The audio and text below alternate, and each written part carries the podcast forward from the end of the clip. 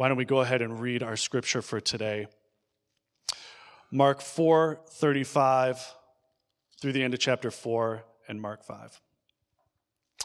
On that day, when evening had come, he said to them, Let us go across to the other side. And leaving the crowd, they took him with them in the boat, just as he was. And other boats were with him. And a great windstorm arose, and the waves were breaking into the boat, so that the boat was already filling. But he was in the stern, asleep on the cushion, and they woke him and said to him, Teacher, do you not care that we are perishing?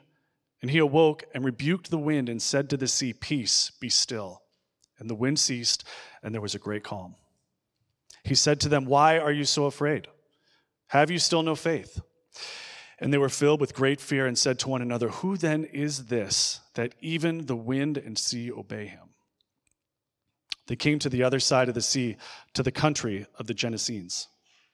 And when Jesus had stepped out of the boat, immediately there immediately there met him out of the tombs a man with an unclean spirit.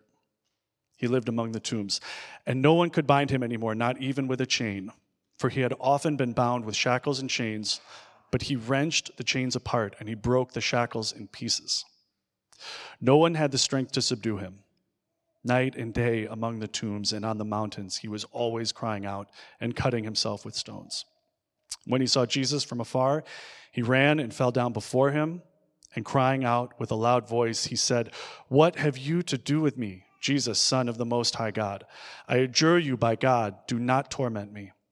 For he was saying to him, Come out of the man, you unclean spirit. And Jesus asked him, What is your name? He replied, My name is Legion, for we are many. And he begged him earnestly not to send them out of the country. Now a great herd of pigs was feeding there on the hillside. And they begged him, saying, Send us to the pigs, let us enter them. So he gave them permission and the unclean spirits came out and entered the pigs, and the herd, numbering about 2,000, rushed down the steep bank into the sea and drowned in the sea. The herdsmen fled and told it in the city and in the country, and people came to see what it was that had happened. And they came to Jesus and saw the demon possessed man, the one who had had the legion, sitting there, clothed and in his right mind, and they were afraid. And those who had seen it described to them what had happened to the demon possessed man and to the pigs. And they began to beg Jesus to depart from their region. As he was getting into the boat, the man who had been possessed with demons begged him that he might be with him. And he did not permit him, but said to him, Go home to your friends and tell them how much the Lord has done for you and how he has had mercy on you. And he went away and began to proclaim in the Decapolis how much Jesus had done for him and everyone marveled. And when Jesus had crossed again in the boat to the other side, a great crowd gathered about him, and he was beside the sea. Then came one of the rulers of the synagogue, Jairus by name. And seeing him, he fell at his feet and implored him earnestly, saying, My little daughter is at the point of death. Come and lay your hands on her, so that she may be made well and live. And he went with him. And a great crowd followed him and thronged about him. And there was a woman who had had a discharge of blood for 12 years, and who had suffered much under many physicians, and had spent all that she had, and was no better, but rather grew worse. She had heard the reports about Jesus and came up behind him in the crowd and touched his garment. For she said, If I touch even his garments, I will be made well. And immediately the flow of blood dried up, and she felt in her body that she was healed of her disease. And Jesus, perceiving in himself that power had gone out from him, immediately turned about in the crowd and said, Who touched my garments? And his disciples said to him, You see the crowd pressing around you, and yet you say, Who touched me? And he looked around to see who had done it.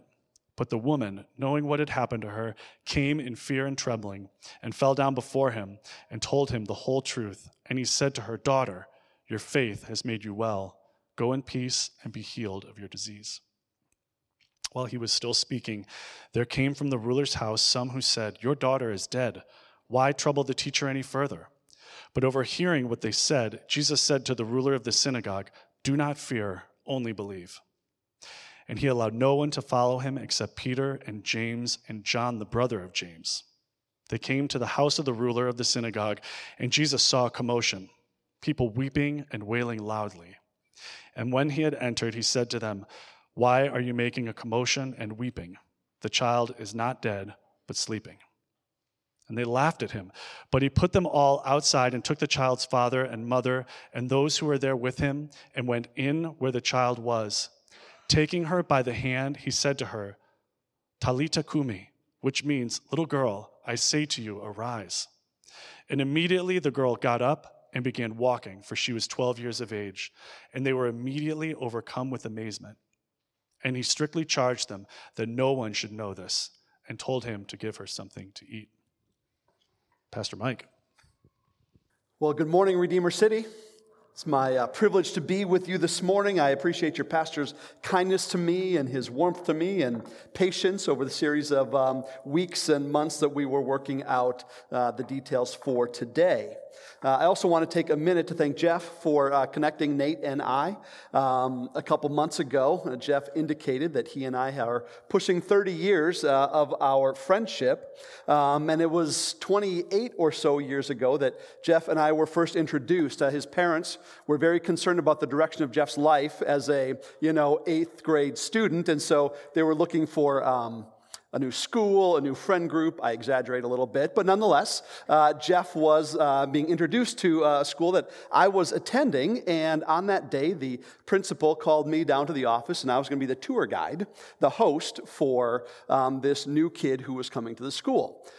So that's how uh, Jeff and I first got connected, and uh, many good things came from that day, including getting his life straightened out, which uh, clearly I take much, too much credit for.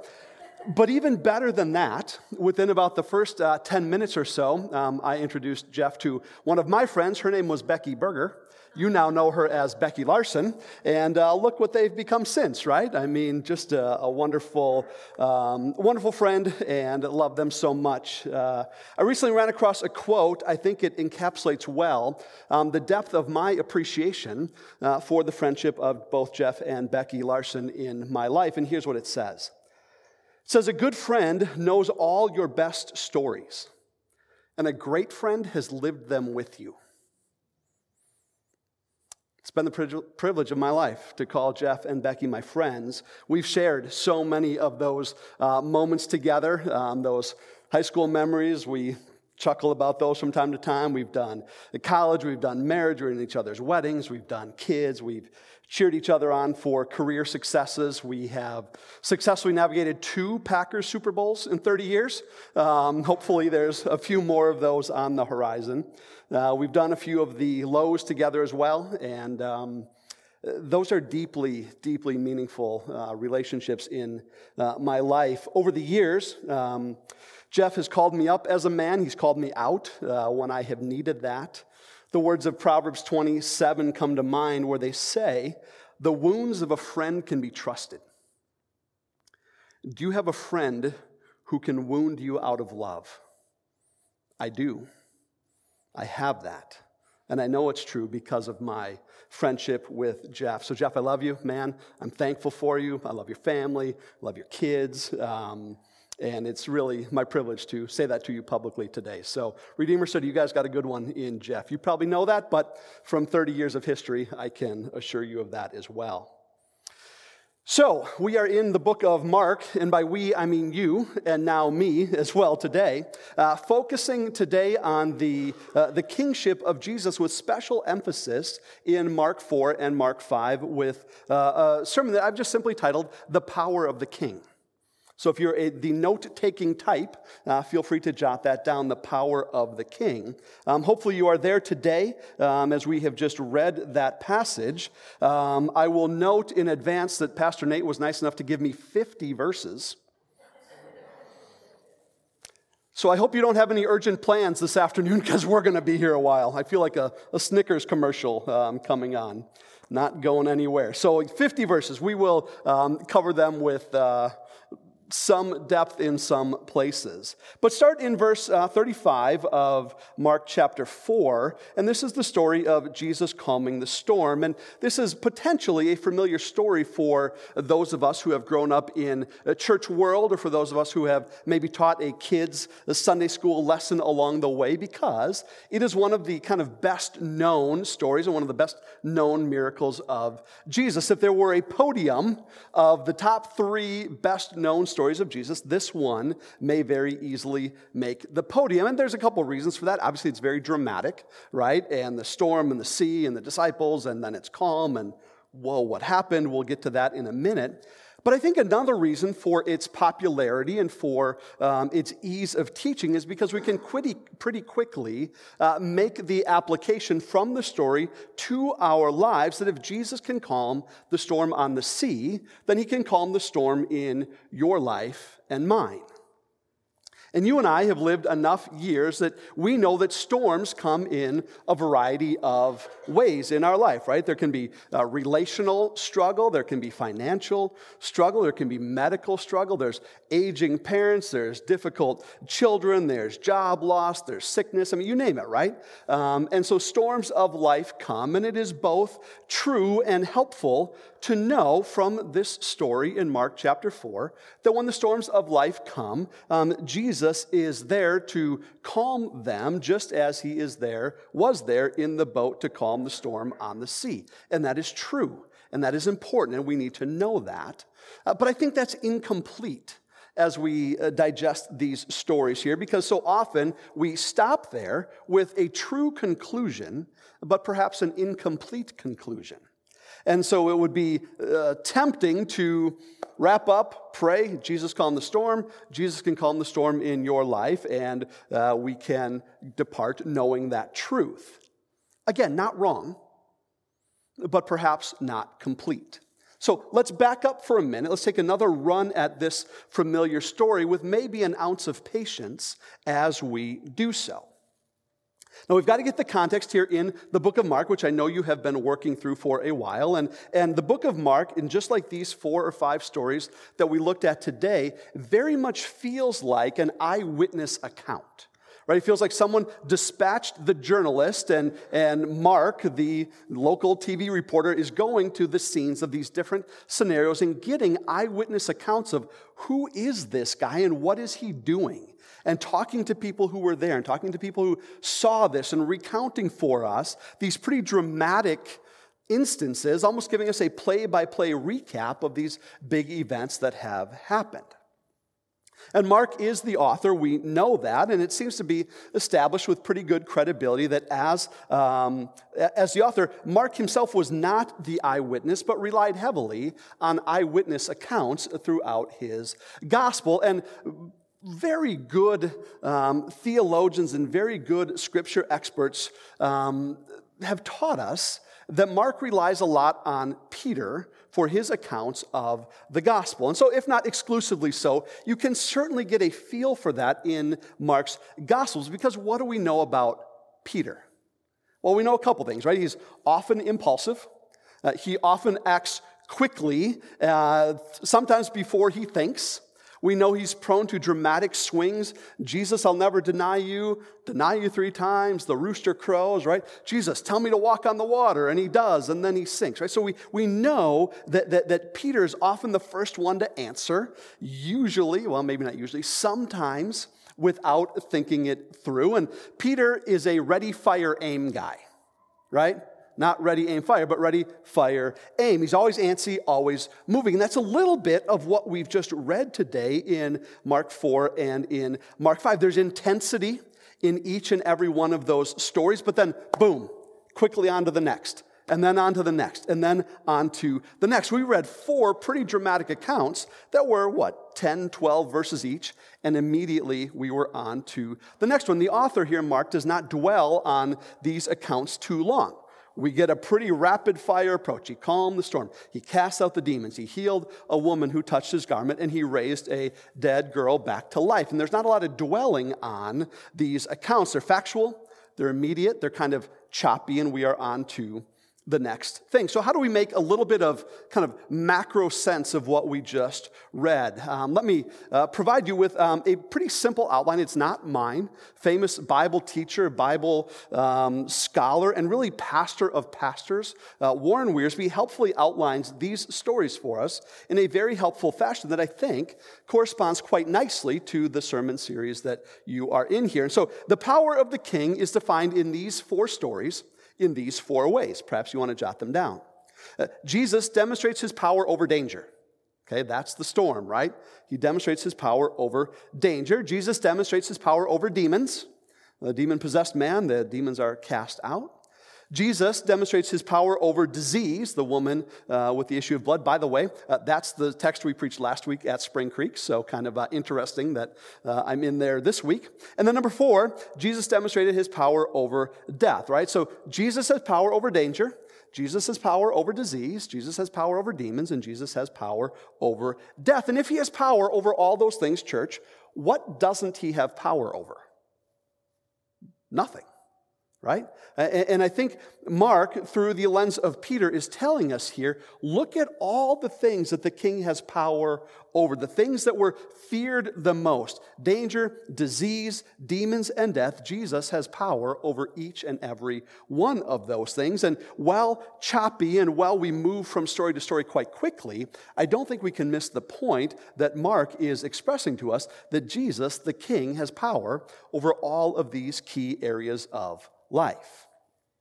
And as I was reading in Mark 4 and 5 and kind of preparing for uh, the lesson today, I was um, reminded of a passage in Isaiah chapter 40 that, that kind of takes us to a, a macro level perspective and reminds us maybe a little bit more academically, at least not in the context of a storm, not in the context of demons, but, but as kind of a thought experiment, if you will, of how Isaiah communicates to us these same types of truths of the power of the king over all of life. And so I'm in Isaiah 40.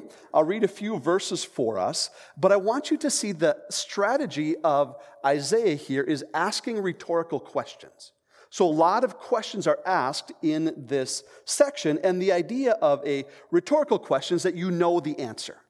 You don't need to say it out loud because the answer should be known just based on the question. So here we go Isaiah 40, starting in verse 21. Do you not know? Have you not heard? Has it not been told to you from the beginning? Have you not understood since the earth was founded? He, the king, sits enthroned above the circle of the earth, and its people are like grasshoppers. He stretches out the heavens like a canopy, and he spreads them out like a tent to live in. He brings princes to naught, and he reduces rulers of this world to nothing. No sooner are they planted, no sooner are they sown, no sooner do they take root in the ground than he blows on them and they wither, and the whirlwind sweeps them away like chaff. To whom will you compare me? Or who is my equal, says the Holy One? Lift your eyes and look to the heavens. Who created all of these? Who brings out the starry host one by one and calls them each by name? Because of his great power and mighty strength, not one of them is missing. Why do you say, O Jacob, and complain, O Israel, my way is hidden from the Lord? My cause is disregarded by my God. Do you not know? Have you not heard? The Lord is the everlasting God, the creator of the ends of the earth. He will not grow tired or weary, and his understanding no one can fathom. He gives strength to the weary and increases the power of the weak. Even youths grow tired and weary, young men stumble and fall. But those who hope in the Lord will renew their strength. They will soar on wings like eagles. They will run and not grow weary. They will walk and not faint.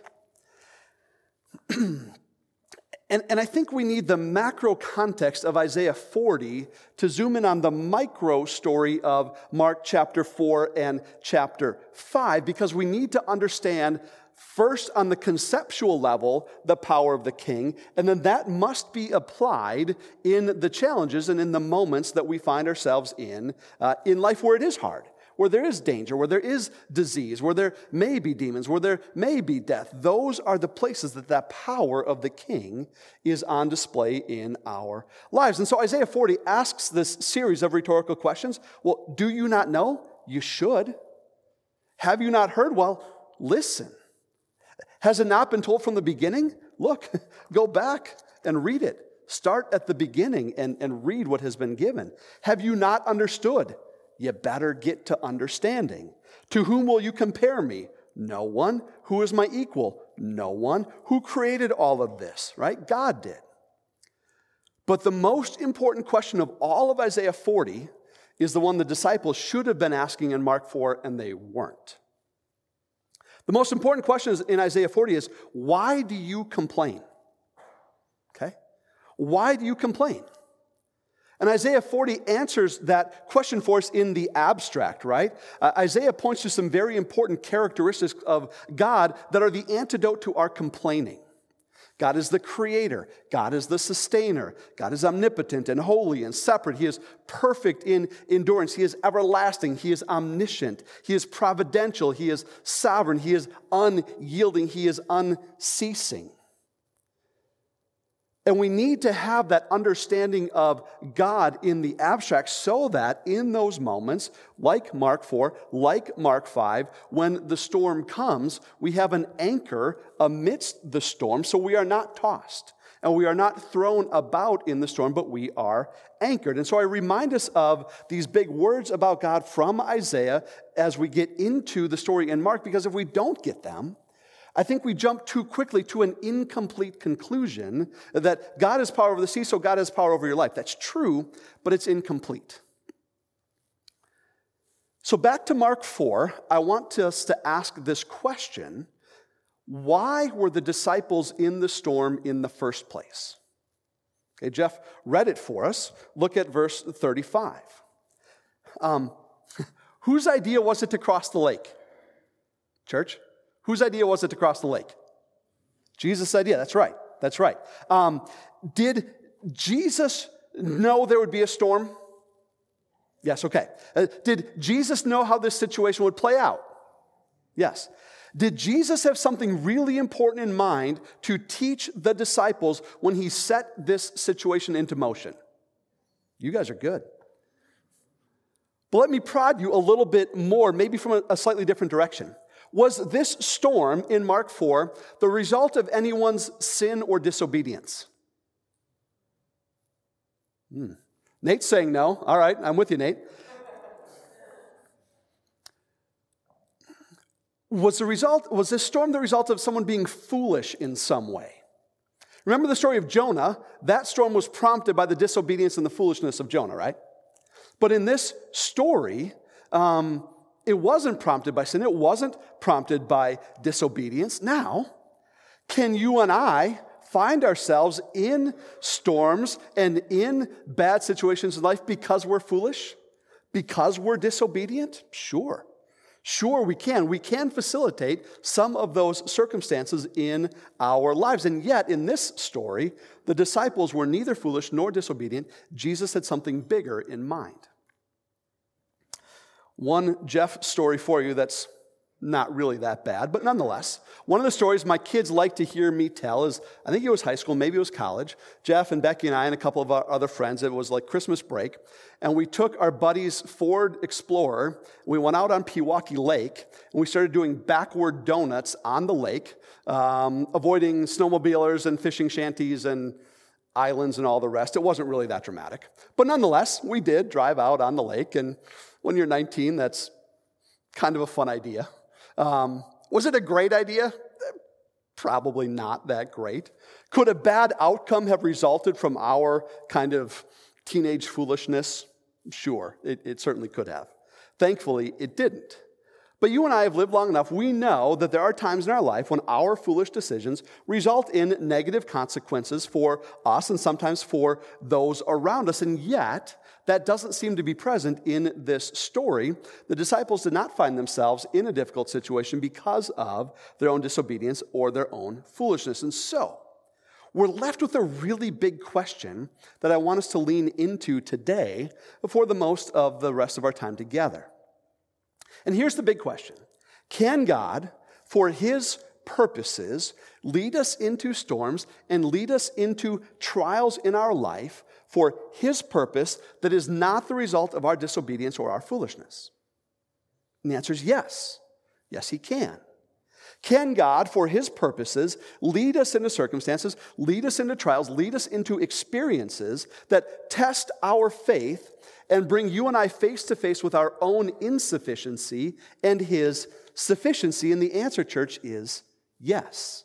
Yes, he does. I'll give you some examples you know. Hey, Noah, it's never rained, build a boat. Abraham, hey, get up and move. You don't know where you're going, but just go.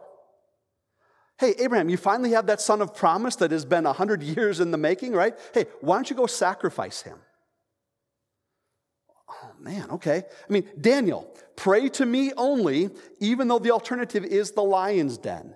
Shadrach, Meshach, and Abednego, do not bow down and pray to the king, even if fire awaits you.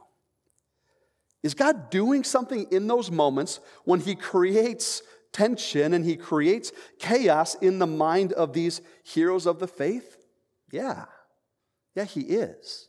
These faith testing situations that we read about in Scripture are God's method of exposing the hearts of those He's testing. When that happens in your life and in my life, it's also a faith testing situation to expose my heart and my trust and who do I actually believe God to be? Did they, those heroes of the faith, those disciples in that boat, did they believe that God was good? Did they believe that God was powerful? Do you and I believe that God is good? Do you and I believe that God is powerful in those moments of testing when we are confronted with, when we are brought face to face with those challenges and those difficulties in our life, whether they are, are of our own making or whether God is putting them there for our faith formation? Because here's the thing if God is good, if the king is good, if Jesus is good but not powerful, the boat sinks. If Jesus is powerful but not good, the boat sinks. So he must be good and he must be powerful. I'm reminded of the famous line from the Chronicles of Narnia. If you're a Lewis fan, you may know them. And Lucy is the little girl. She's walking with Mr. Tumnus the faun, and they're going to go see Aslan, who's the lion, who's the Christ figure in the allegorical story. And Lucy, rightly, as a young girl, is a little bit nervous to meet the lion. And she says to Tumnus, she says, Is he quite safe? Is the lion safe?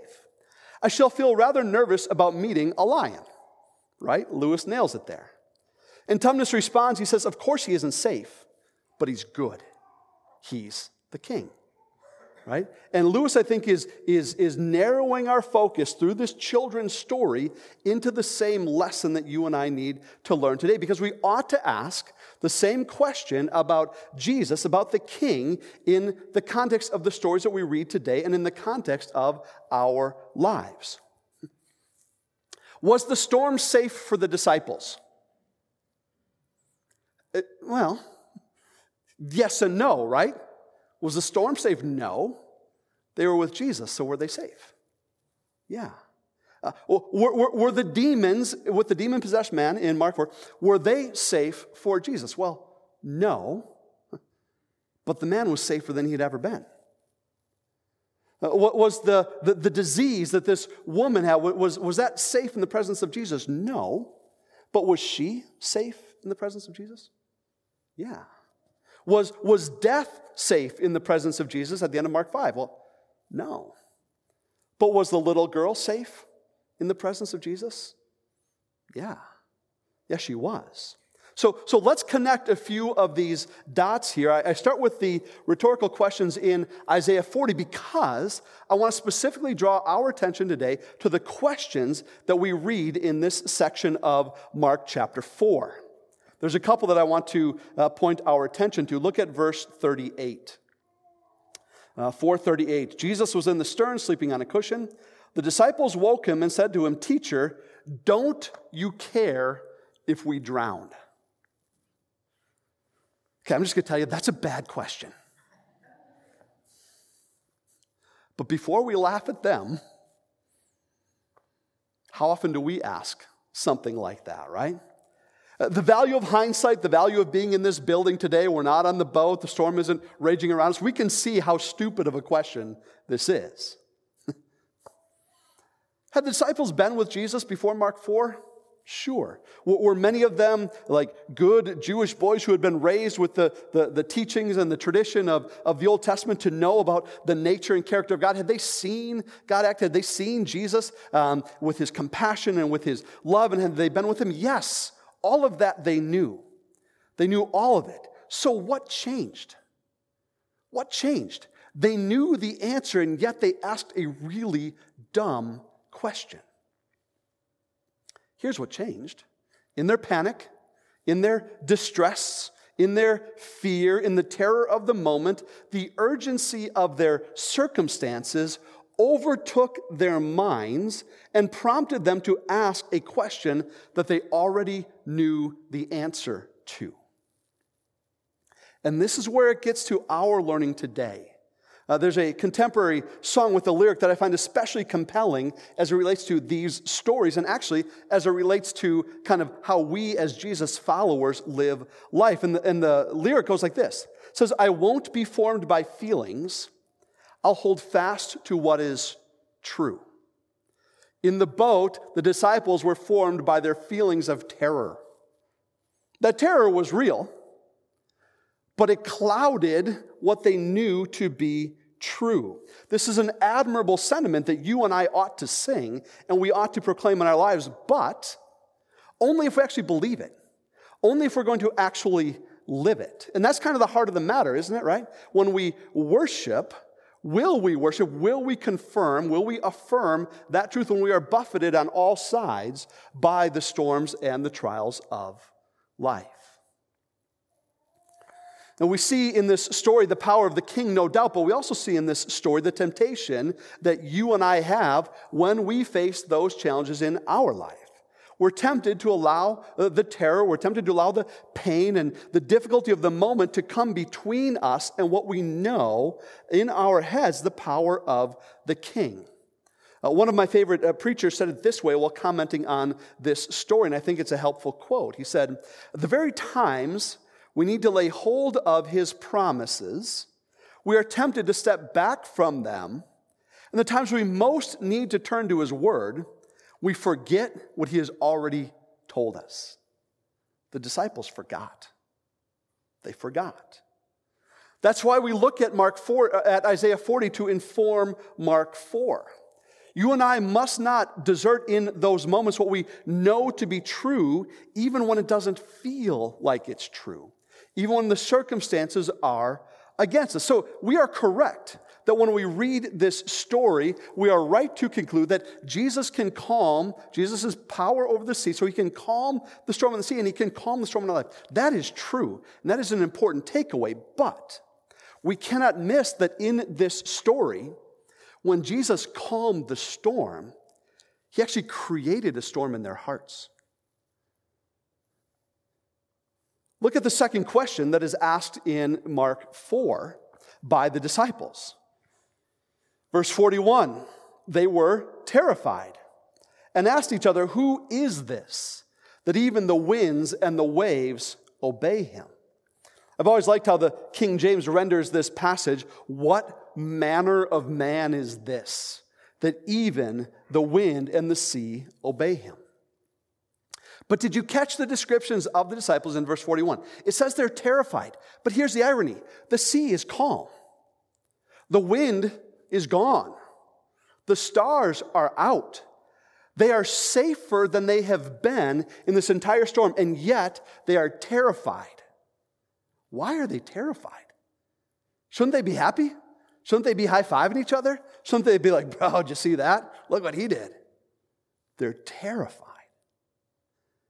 They're terrified because what they understood in that moment is that the power of the king to calm the storm is vastly superior to the storm that they experienced on the sea. And the power of the king shows up in the same way in chapter 5 because it creates more storms in the hearts of people who observe the power of the king than the actual circumstance that they were in. Let me show you what I mean. We'll buzz quickly through chapter 5. Look at verse 15 in chapter 5. When they came to Jesus, they saw the man who had been possessed by the legion of demons sitting there, dressed and in his right mind, and they were afraid. Why were they afraid? The guy that had been terrorizing them, the guy who they couldn't bind with chains, the guy who is loud and obnoxious and running amongst the tombs and, and terrorizing them, the problem is solved. Jesus solved it, and yet now they're terrified? They're terrified after the fact? And you know what? They were right. Because the power of the one who has power over the demons is more to be feared and more to be recognized than the power of the demons. Look at verse 38. Look at verse 38. When they came to the home of the synagogue ruler, Jesus saw commotion. Oh, I'm sorry, I skipped one. Go back to 30. Go back to 30. Uh, this is when the uh, woman had touched the garment of Jesus. At once the power had gone out of him, he turned around the crowd and he asked, who touched my clothes? And the disciples, you can sense a little sarcasm here, 31. Uh, Jesus, you see the, the crowd around you, and yet you ask, Who touched me? Jesus, come on, man. There's a hundred, there's a thousand people, there's a bunch of people here. Why are you asking that question? Preposterous, right? How could Jesus even know? What would he even do? And there's doubt and there's disbelief because the circumstances of the moment trump what they know to be. They miss the miracle in the moment because they're so concerned uh, about the wrong thing. It prompts this storm in their heart. And then go to verse 38. Verse 38. When they came to the home of the synagogue ruler, Jesus saw commotion with the people crying and wailing loudly. He went in and said to them, What is all this commotion and wailing? The child is not dead, but asleep. And they laughed at him. They laughed at him. This is the first recorded miracle of Jesus bringing someone back to life in all of the scripture here in Mark chapter 5. And so, in the storm that's calmed, they're terrified. The demon has been cast out, they're terrified. The woman has been healed from the issue of blood, and the disciples miss the point. And now someone is about to be raised from the dead, and they scoff. Okay?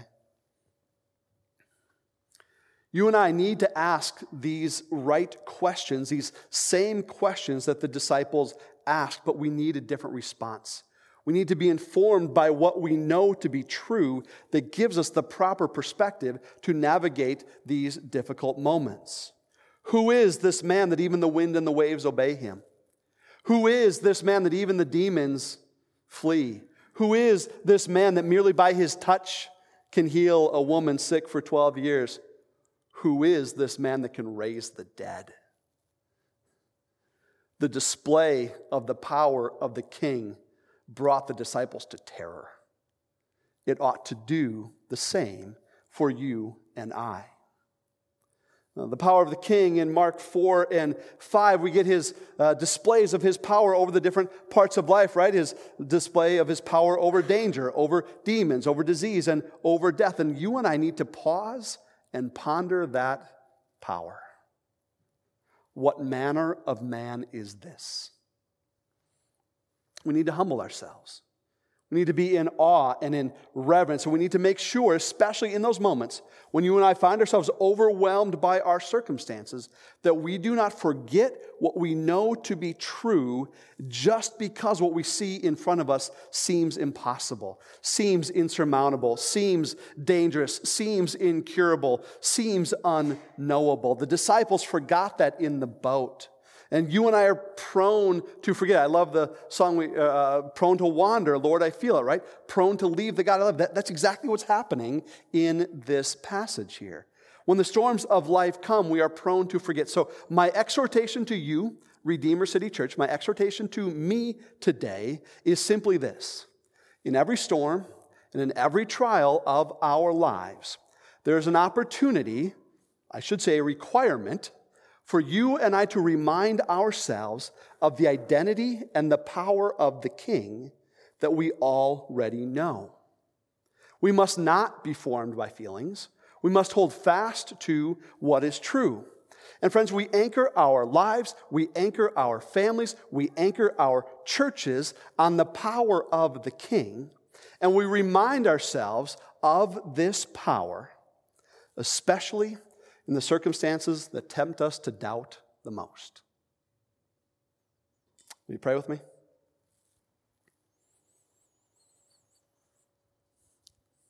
Jesus, your power is unmatched. We know that. We sing that. We've read that today. Now, we know the power of the king has no rival and has no equal. We know all of these things in our head, and yet, just like the disciples, when we find ourselves in moments of difficulty, moments of um, when we are not sure, when we are pressed on every side, how easy it is for us to forget. Father, etch this truth in our minds, anchor it in our souls, that the power of the King trumps the power of danger, the power of disease, the power of demons, the power of death, the power of anything and everything this side of eternity, the power of anything that we will ever face in our life. Father, I pray that as Jesus' followers and as Jesus' disciples, uh, we would walk through life with the confidence of the power of the King. In spite of our circumstances, in spite of our feelings, in spite of what we see in a world around us that seems to be declining, Father, that we not lose sight of the most important truth of the power of the King. Father, I pray your, uh, your blessing and your peace over the people of Redeemer City, uh, for Pastor Nate, for uh, teachers and leaders and elders and kids workers and each and every uh, volunteer and, and, committed person here. Uh, Father, I pray that Redeemer City Church would be uh, a light in this place, um, a gospel hope in a uh, community and in a world that um, needs it so desperately.